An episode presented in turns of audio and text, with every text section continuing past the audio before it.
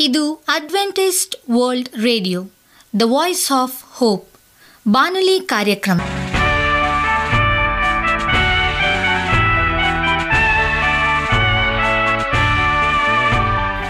ನಮಸ್ಕಾರ ಪ್ರೀತಿಯ ಕೇಳುಗರೆ, ನಾನು ನಿಮ್ಮ ಆಕಾಂಕ್ಷ ಪಾಲ್. ನಮ್ಮ ನಿಲಯದ ಕನ್ನಡ ಕಾರ್ಯಕ್ರಮಕ್ಕೆ ತಮ್ಮೆಲ್ಲರಿಗೂ ಆತ್ಮೀಯ ಸುಸ್ವಾಗತ. ಮುಂದಿನ ಮೂವತ್ತು ನಿಮಿಷಗಳಲ್ಲಿ ಸುಮಧುರ ಹಾಡುಗಳು ಹಾಗೂ ದೇವರ ವಾಕ್ಯವನ್ನು ಕೇಳೋಣ. ಈ ಕಾರ್ಯಕ್ರಮವು ನಿಮಗೆ ಸಂತೋಷ ತರಲೆಂದು ದೇವರಲ್ಲಿ ಪ್ರಾರ್ಥಿಸುತ್ತೇವೆ. ಈ ಕಾರ್ಯಕ್ರಮದ ಪ್ರಾರಂಭದಲ್ಲಿ ಸುಮಧುರ ಗೀತೆಯನ್ನು ಆಲಿಸೋಣ.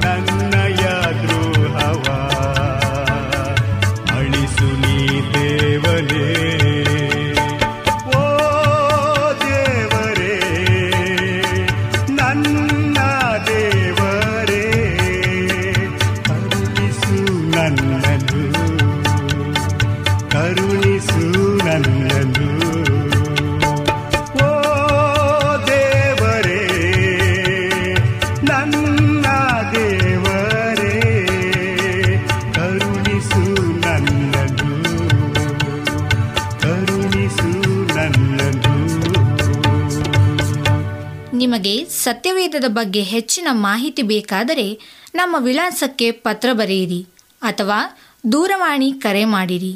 ನಮ್ಮ ದೂರವಾಣಿಯ ಸಂಖ್ಯೆ ಒಂಬತ್ತು ಸೊನ್ನೆ ಆರು ಸೊನ್ನೆ ಆರು ಎಂಟು ನಾಲ್ಕು ಏಳು ಏಳು ಮೂರು ಹಾಗೂ ಎಂಟು ಮೂರು ಒಂಬತ್ತು ಸೊನ್ನೆ ಆರು ಸೊನ್ನೆ ಐದು ಎರಡು ಒಂಬತ್ತು ಒಂಬತ್ತು.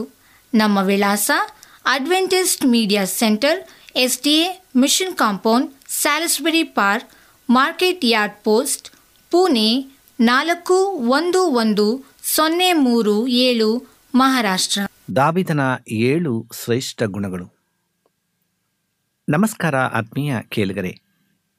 ಇದು ಅಡ್ವೆಂಟಿಸ್ಟ್ ವರ್ಲ್ಡ್ ರೇಡಿಯೋ ಅರ್ಪಿಸುವ ಅನುದಿನದ ಮನ್ನ ಬಾನುಲಿ ಕಾರ್ಯಕ್ರಮಕ್ಕೆ ತಮ್ಮೆಲ್ಲರಿಗೂ ನಿಮ್ಮ ಬಾನುಲಿ ಬೋಧಕನಾದ ಸುರೇಂದ್ರನು ಮಾಡುವ ನಮಸ್ಕಾರಗಳು. ಈ ಬಾನುಲಿ ಕಾರ್ಯಕ್ರಮವು ತಮ್ಮೆಲ್ಲರಿಗೂ ಸಂತಸ ತಂದಿದೆ ಎಂಬುದಾಗಿ ನಾವು ನಂಬುತ್ತೇವೆ ಮತ್ತು ನಿಮಗಾಗಿ ನಿತ್ಯವೂ ಪ್ರಾರ್ಥಿಸುತ್ತೇವೆ. ನಿಮ್ಮ ಅನಿಸಿಕೆ ಹಾಗೂ ಸಲಹೆ, ಪ್ರಾರ್ಥನಾ ವಿಜ್ಞಾಪನೆಗಳು ಇರುವುದಾದರೆ ನೀವು ನಮಗೆ ಪತ್ರಗಳ ಮೂಲಕವಾಗಿ ಅಥವಾ ದೂರವಾಣಿ ಮೂಲಕವಾಗಿ ಸಂಧಿಸಬಹುದು. ನಮ್ಮ ದೂರವಾಣಿ ಸಂಖ್ಯೆಯು ಒಂಬತ್ತು ಸೊನ್ನೆ ಆರು ಸೊನ್ನೆ ಆರು ಎಂಟು ನಾಲ್ಕು ಏಳು ಏಳು ಮೂರು. ನಮ್ಮ email address Surendra June four five six at Gmail dot com. ಈ ರೇಡಿಯೋ ಕಾರ್ಯಕ್ರಮವನ್ನು ನಿಮ್ಮ ಮೊಬೈಲ್ನಲ್ಲಿ ಸಹ ಕೇಳಬಹುದು. ನಿಮ್ಮಲ್ಲಿ ಐಫೋನ್ ಮತ್ತು ಆಂಡ್ರಾಯ್ಡ್ ಮೊಬೈಲ್ ಇರುವುದಾದರೆ ಪ್ಲೇಸ್ಟೋರ್ಗೆ ಹೋಗಿ A W R three sixty ಎಂಬ ಆ್ಯಪನ್ನು ಡೌನ್ಲೋಡ್ ಮಾಡಿಕೊಂಡು ನಮ್ಮ ಈ ಕನ್ನಡ ಕಾರ್ಯಕ್ರಮವನ್ನು ಕೇಳಬಹುದು. ಆತ್ಮೀಯ ಕೇಳಿಗರೆ, ಈ ಕಾರ್ಯಕ್ರಮದ ಮೂಲಕ ನೀವು ದೇವರ ಆಶೀರ್ವಾದ ಮತ್ತು ಅದ್ಭುತಗಳನ್ನು ಹೊಂದಿರುವುದಾದರೆ ನಿಮ್ಮ ಸಾಕ್ಷಿಯ ಜೀವಿತವನ್ನು ನಮ್ಮ ಕೂಡ ಹಂಚಿಕೊಳ್ಳುವಾಗೆ ತಮ್ಮಲ್ಲಿ ಕೇಳಿಕೊಡುತ್ತೇವೆ. ಈ ದಿನ ಸತ್ಯವೇದ ಭಾಗದಿಂದ ಆರಿಸಿಕೊಂಡಂಥ ಶಿವನಾಮಿಯು ದಾವಿದನ ಏಳು ಶ್ರೇಷ್ಠ ಗುಣಗಳು ಎಂಬುದಾಗಿ.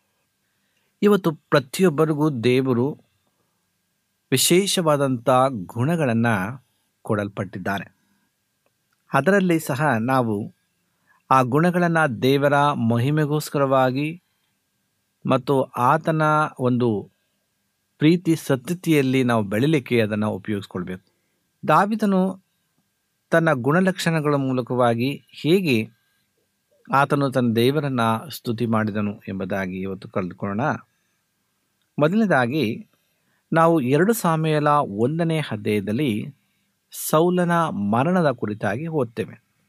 ಸೌಲನು ದಾವಿದನನ್ನು ಎಷ್ಟು ದ್ವೇಷಿಸುತ್ತಿದ್ದನು ಎಂದರೆ ಅವನನ್ನು ಕೊಲ್ಲಲಿಕ್ಕಾಗಿ ಇಸ್ರಾಯೇಲಿನ ಉದ್ದಗಲಕ್ಕೂ ಹತ್ತು ವರ್ಷಗಳಿಗೂ ಹೆಚ್ಚಿನ ಕಾಲ ಅವನನ್ನು ಹಟ್ಟಿಸಿಕೊಂಡು ಹೋಗಿದನು ಇಲ್ಲಿ ಕಡೆಗೆ ಅವನು ಮರಣ ಹೊಂದಿದನು. ದಾವೀನರ ಸ್ಥಳದಲ್ಲಿ ನೀವಿದ್ದಲ್ಲಿ. ಅಂತಹ ಸುದ್ದಿ ಬಂದಾಗ ನಿನ್ನ ಪ್ರತಿಕ್ರಿಯೆ ಹೇಗಿರುತ್ತಿತ್ತು? ದಾವಿದನ ಪ್ರತಿಕ್ರಿಯೆಯನ್ನು ನೋಡಿರಿ. ಸೌಲನು ಆತ್ಮಹತ್ಯೆ ಮಾಡಿಕೊಂಡಿದ್ದು ನಮಗೆ ತಿಳಿದಿದೆ. ಒಂದು ಸ್ವಾಮಿಯಲ ಮೂವತ್ತ ಒಂದನೇ ಅಧ್ಯಾಯದಲ್ಲಿ. ಆದರೆ ಹಮಲೇಖರ ಒಬ್ಬ ಮನುಷ್ಯನು ದಾವಿದನ ಅನುಗ್ರಹವನ್ನು ಗಳಿಸಲು ದಾವಿದನ ಬಳಿ ಬಂದು ಅವನಿಗೆ ಒಂದು ಸುಳ್ಳನ್ನು ಹೇಳಿದನು. ತಾನು ಸೌಲನ ಕೋರಿಕೆಯ ಪ್ರಕಾರ ಅವನನ್ನು ಕೊಂದದ್ದಾಗಿ ದಾವಿದನಿಗೆ ತಿಳಿಸಿದನು.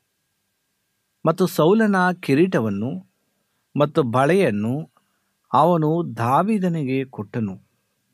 ದಾವಿದನು ಹರ್ಷಗೊಳ್ಳುವನು ಮತ್ತು ತನಗೆ ಬಹುಮಾನವನ್ನು ಕೊಡುವನು ಎಂದು ಅವನು ಎಣಿಸಿದನು ಆದರೆ ಅದಕ್ಕೆ ಬದಲಾಗಿ ದಾವಿದನು ತನ್ನ ಬಟ್ಟೆಗಳನ್ನು ಹರಿದುಕೊಂಡು ಗೋಳಾಡಿ ಆ ದಿನವಿಡೀ ಸೌಲನಿಗಾಗಿ ಉಪವಾಸವಿದ್ದನು ಎಂಬುದಾಗಿ ಎರಡು ಸಾಮೇಲ ಒಂದನೇ ಅಧ್ಯಾಯ ಒಂದರಿಂದ ಹನ್ನೊಂದನೇ ವಚನದಲ್ಲಿ ನಮಗೆ ತಿಳಿಸ್ತಕ್ಕಂಥದ್ದಾಗಿ. ಆಮೇಲೆ ದಾವಿದನು ಆ ಮನುಷ್ಯನು ಯಹೋವನ ಅಭಿಷೇಕನನ್ನು ಕೊಲ್ಲಲು ಹೇಗೆ ಎದುರಲ್ಲವೆಂದು ಅವನನ್ನು ಕೇಳಿದನು. ನಂತರ ತನ್ನ ಹಾಳುಗಳಲ್ಲಿ ಒಬ್ಬನಿಗೆ, ಸೌಲನನ್ನು ಕೊಲ್ಲುವ ಧೈರ್ಯ ಮಾಡಿದ್ದಕ್ಕಾಗಿ ಅವನನ್ನು ಕೊಲ್ಲಲು ಹೇಳಿದನು.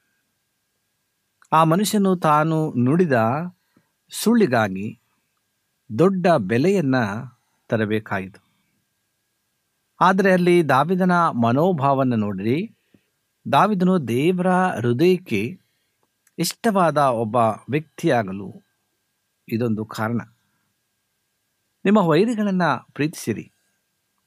ನಿಮ್ಮನ್ನು ಶಪಿಸುವವರಿಗೆ ಆಶೀರ್ವಾದ ಮಾಡಿರಿ.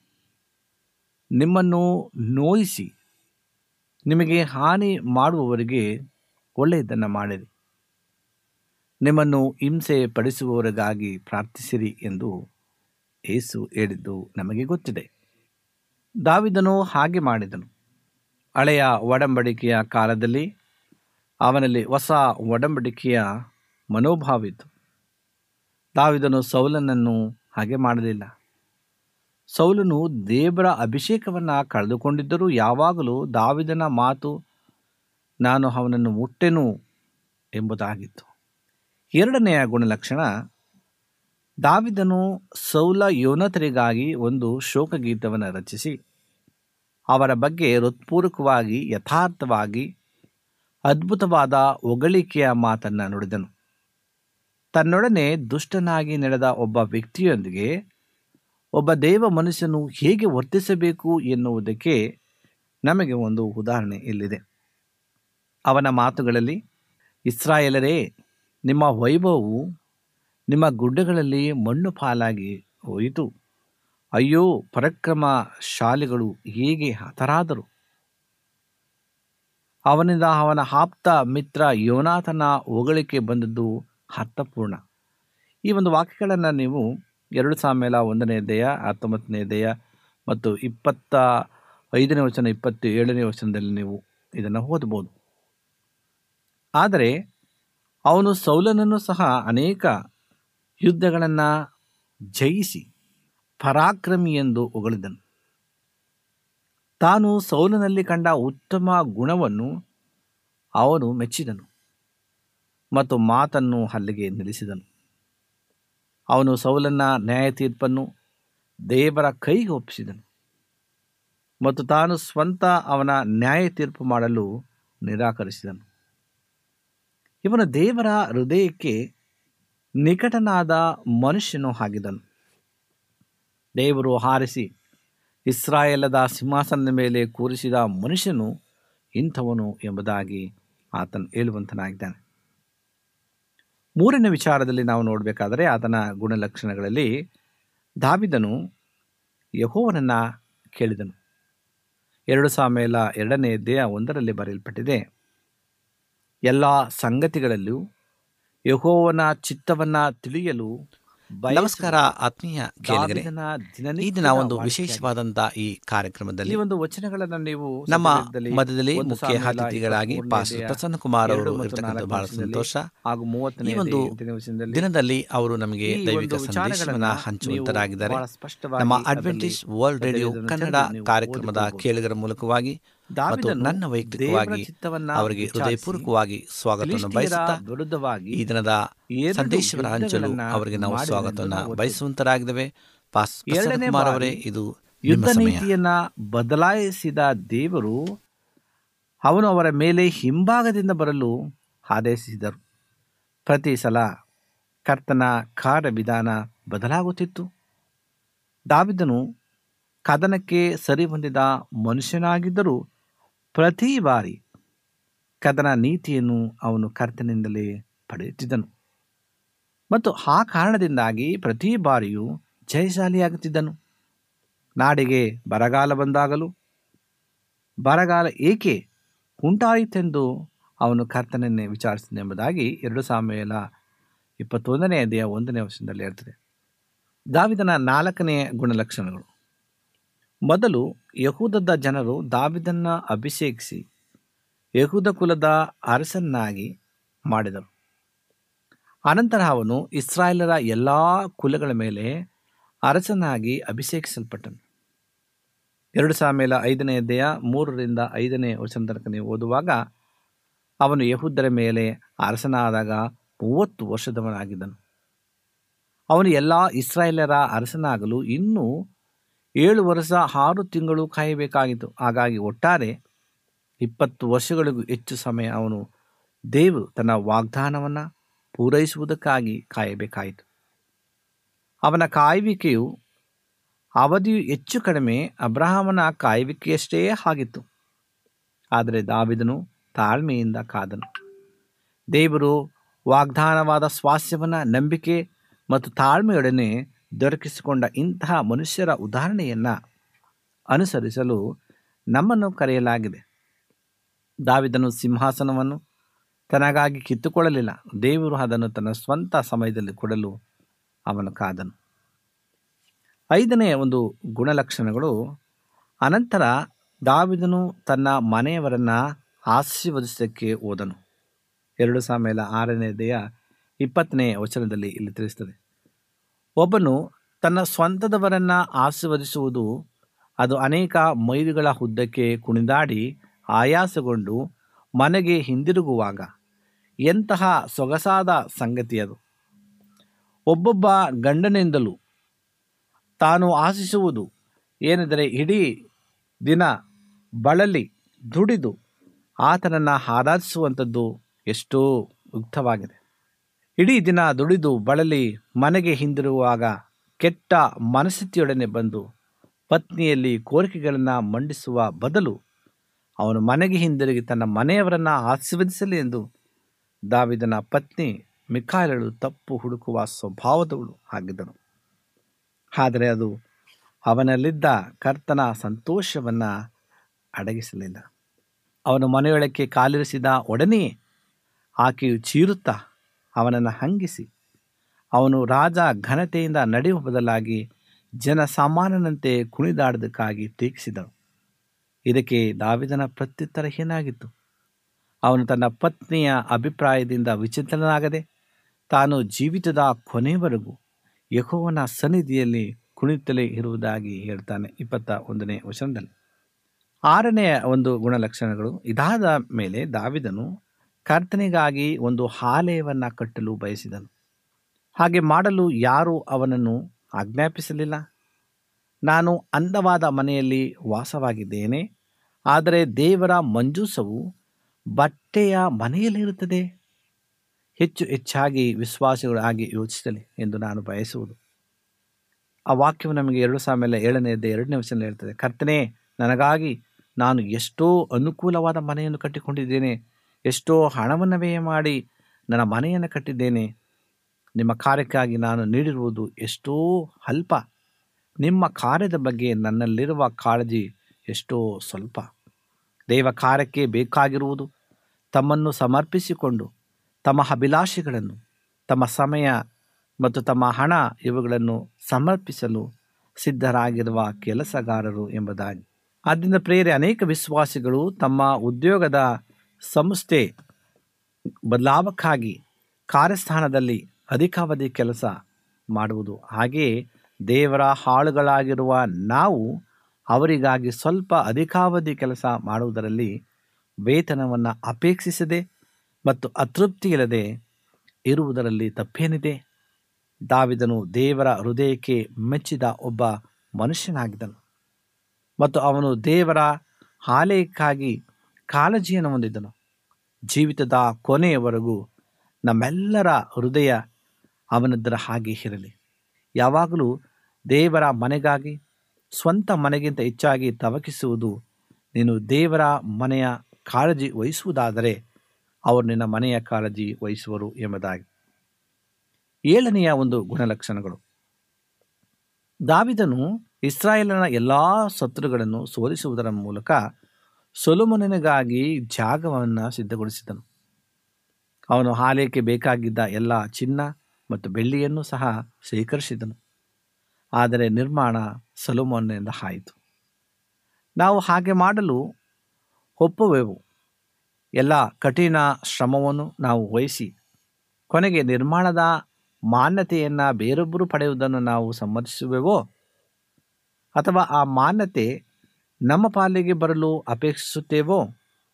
ದೇವರು ಮೆಚ್ಚುವ ವ್ಯಕ್ತಿಯು ಇತರ ಮಾರ್ಗ ಸುಗಮವಾಗಲು ಎಲ್ಲ ಕೆಲಸವನ್ನು ಹಿನ್ನೆಲೆಯಲ್ಲಿ ಮಾಡಿ ನಂತರ ಅವರಿಗೆ ಗೌರವ ಸಲ್ಲಿಸುವನು ಒಪ್ತಾನೆ ಹಳೆಯ ಒಡಂಬಡಿಕೆಯ ಸಣ್ಣ ಪ್ರಭಾದಿಗಳನ್ನು ಅಭ್ಯಾಸಿಸುವಾಗ ಈ ಕೆಲವೊಂದು ವಿಷಯಗಳು ಮತ್ತೆ ಮತ್ತೆ ಬರುವುದನ್ನು ನಾವು ಗಮನಿಸುತ್ತೇವೆ.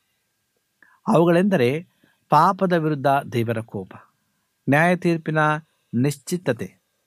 ಗರ್ವದ ಕೇಡುಗಳು, ಬಡವರ ಶೋಷಣೆ, ಹಣದ ಮೋಹ, ನಾಯಕರಲ್ಲಿ ಕಂಡುಬರುವ ಅನೈತಿಕತೆ, ತನ್ನ ಜನರನ್ನು ದಂಡಿಸಲು ಅನ್ಯ ಜನರನ್ನು ದೇವರು ಉಪಯೋಗಿಸುವುದು, ದೇವರು ತಕ್ಷಣವೇ ಉತ್ತರಿಸದಿದ್ದರೆ ಅವಶ್ಯವಿರುವ ವಿಶ್ವಾಸ ಮತ್ತು ತಾಳ್ಮೆ ಬಾಹ್ಯವಾಗಿ ಕಾಣುವ ಉಜ್ಜೀವನದಿಂದ ಮೋಸಗೊಳ್ಳದಿರುವುದು ಮತ್ತು ಉಳಿದವರಿಗಾಗಿ ವಾಗ್ದಾನಗಳು. ಇವೆ ಮುಂತಾದಗಳು ದೇವ ಜನರ ಮಧ್ಯೆ ಉಳಿದಿರುವ ಮಿಕ್ಕವರ ಬಗ್ಗೆ ಎಲ್ಲ ಪ್ರವಾದಿಗಳು ಮಾತನಾಡಿದರು. ದೈವ ಜನರ ಮಧ್ಯೆ ಉಂಟಾಗುವ ಅವನತಿಯ ಸಮಯದಲ್ಲಿ ಹೀಗೆ ಕೆಲವರು ದೇವರಿಗೆ ನಂಬಿಗಸ್ತರಾಗಿರು ಎಂಬುದನ್ನು ಅವರು ಹೇಳ್ತಕ್ಕಂಥರಾಗಿದೆ ಹಳೆಯ ಒಡಂಬಡಿಕೆಯಲ್ಲಿ ಬರೆದಿರುವ ಸಂಗತಿಗಳು ನಮ್ಮ ಮಾರ್ಗದರ್ಶನಕ್ಕಾಗಿ ಬರೆಯಲ್ಪಟ್ಟಿವೆ. ಹಿಂದೆ ಇಸ್ರಾಯೇಲರಲ್ಲಿ ಅವನತಿ ಇದ್ದಂಥ ಇಂದು ಕ್ರೈಸ್ತರಲ್ಲಿ ಅವನತಿ ಇದೆ. ಇಸ್ರಾಯೇಲ್ ಮತ್ತು ಯೂದ ಎರಡು ರಾಜ್ಯಗಳು ಕ್ರೈಸ್ತ ಸಾಮ್ರಾಜ್ಯದ ಎರಡು ಪಂಗಡಗಳ ಚಿತ್ರಣವಾಗಿದೆ.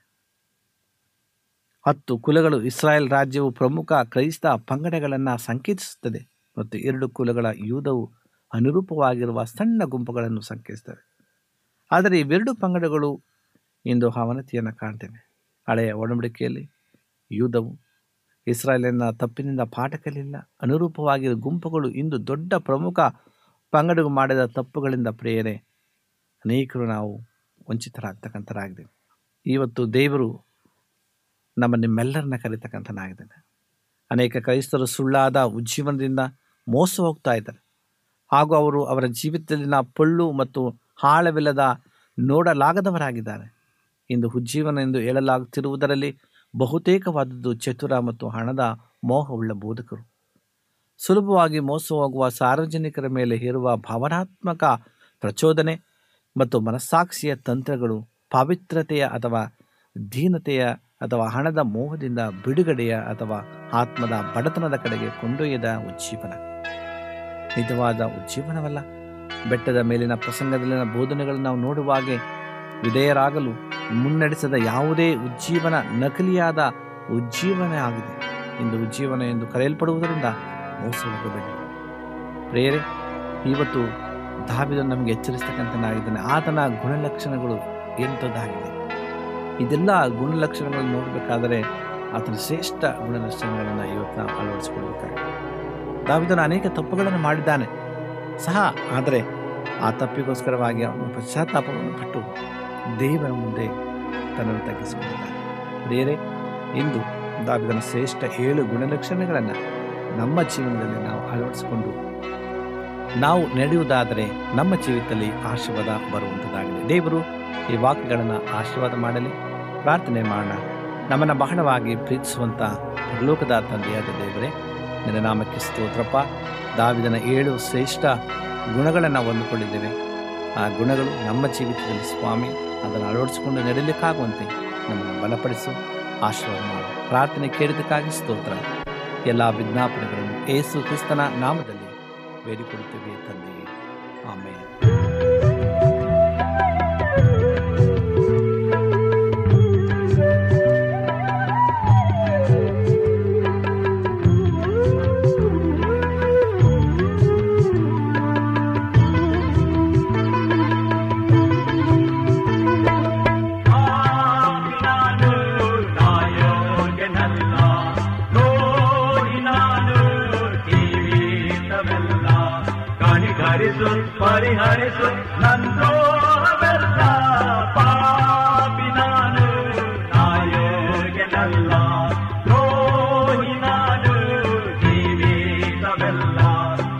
Hari Sun, Hari Hari Sun, Tanto.